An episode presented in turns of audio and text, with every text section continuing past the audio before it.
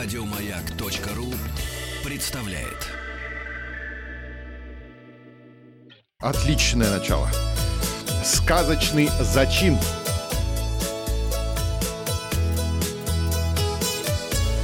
Роза ветров. Вчера мы узнали, что в аэропорту Вильнюса поставили необычную елку из конфиската. Я спросил вас, с чем вам пришлось расстаться в аэропорту. Оружие сдали 5% наших слушателей. Удивительно, оказывается. сдал. Оружие. Серьезно?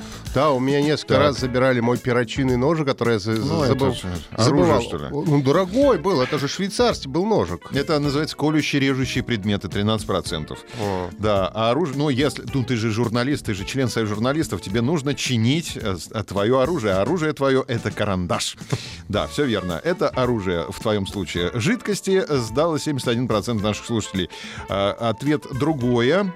Выбирают 9%, и другое, значит, смотрим в комментариях, что именно другое. Юлия пишет, немцы в Мюнхене посчитали нутеллу жидкостью.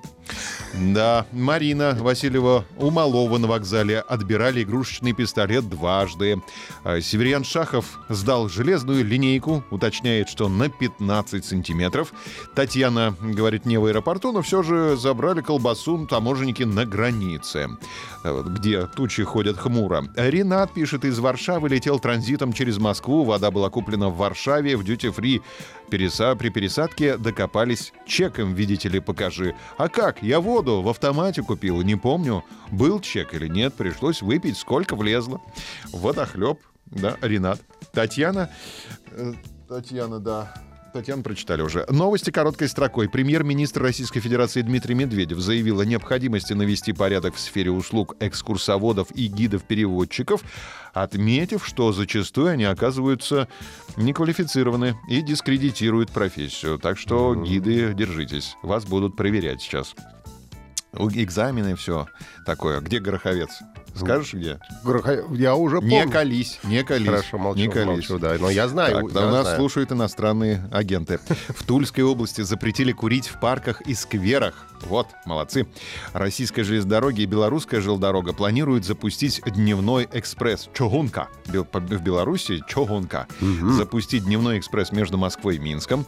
А В 2019 году в Египте отдохнули 120 тысяч россиян. Пришла статистика от Ассоциации туроператоров. Ну, это при- приблизительно, потому что, ну, кто, кто знает Кто э, считает статистику, да. конечно, да.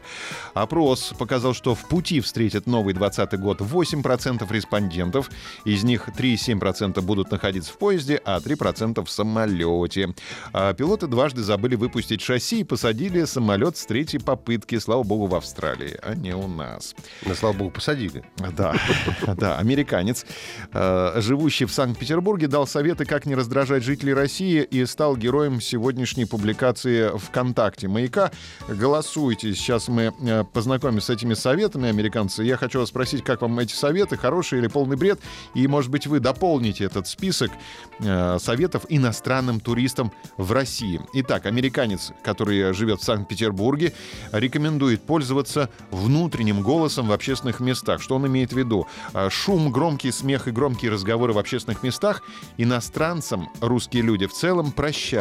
Однако учтите, что в данный момент вас терпят, подчеркивает американец. То есть Россия, она находится вот на шкале э, шумных стран где-то ближе к нулю координат. То есть мы не, люд- не любим, когда у нас шумят. Мы а любим, на да. американцы, если начинают говорить громко, мы их терпим, ну потому что мы вежливые, да?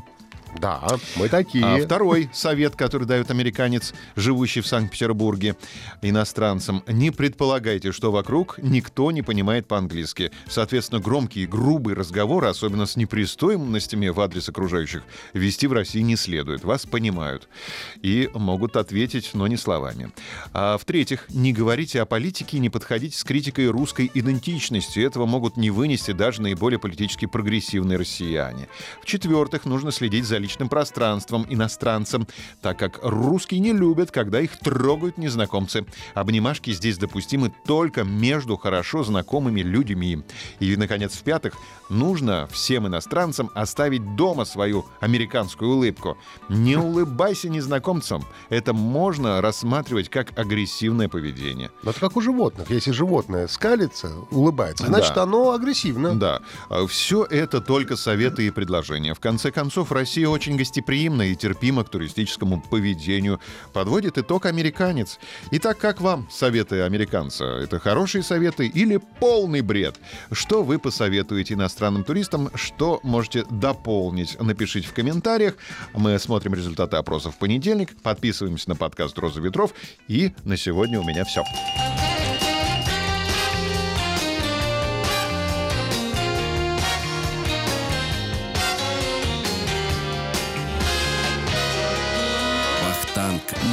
Махарадзе и Павел Картаев. Еще больше подкастов на радиомаяк.ру.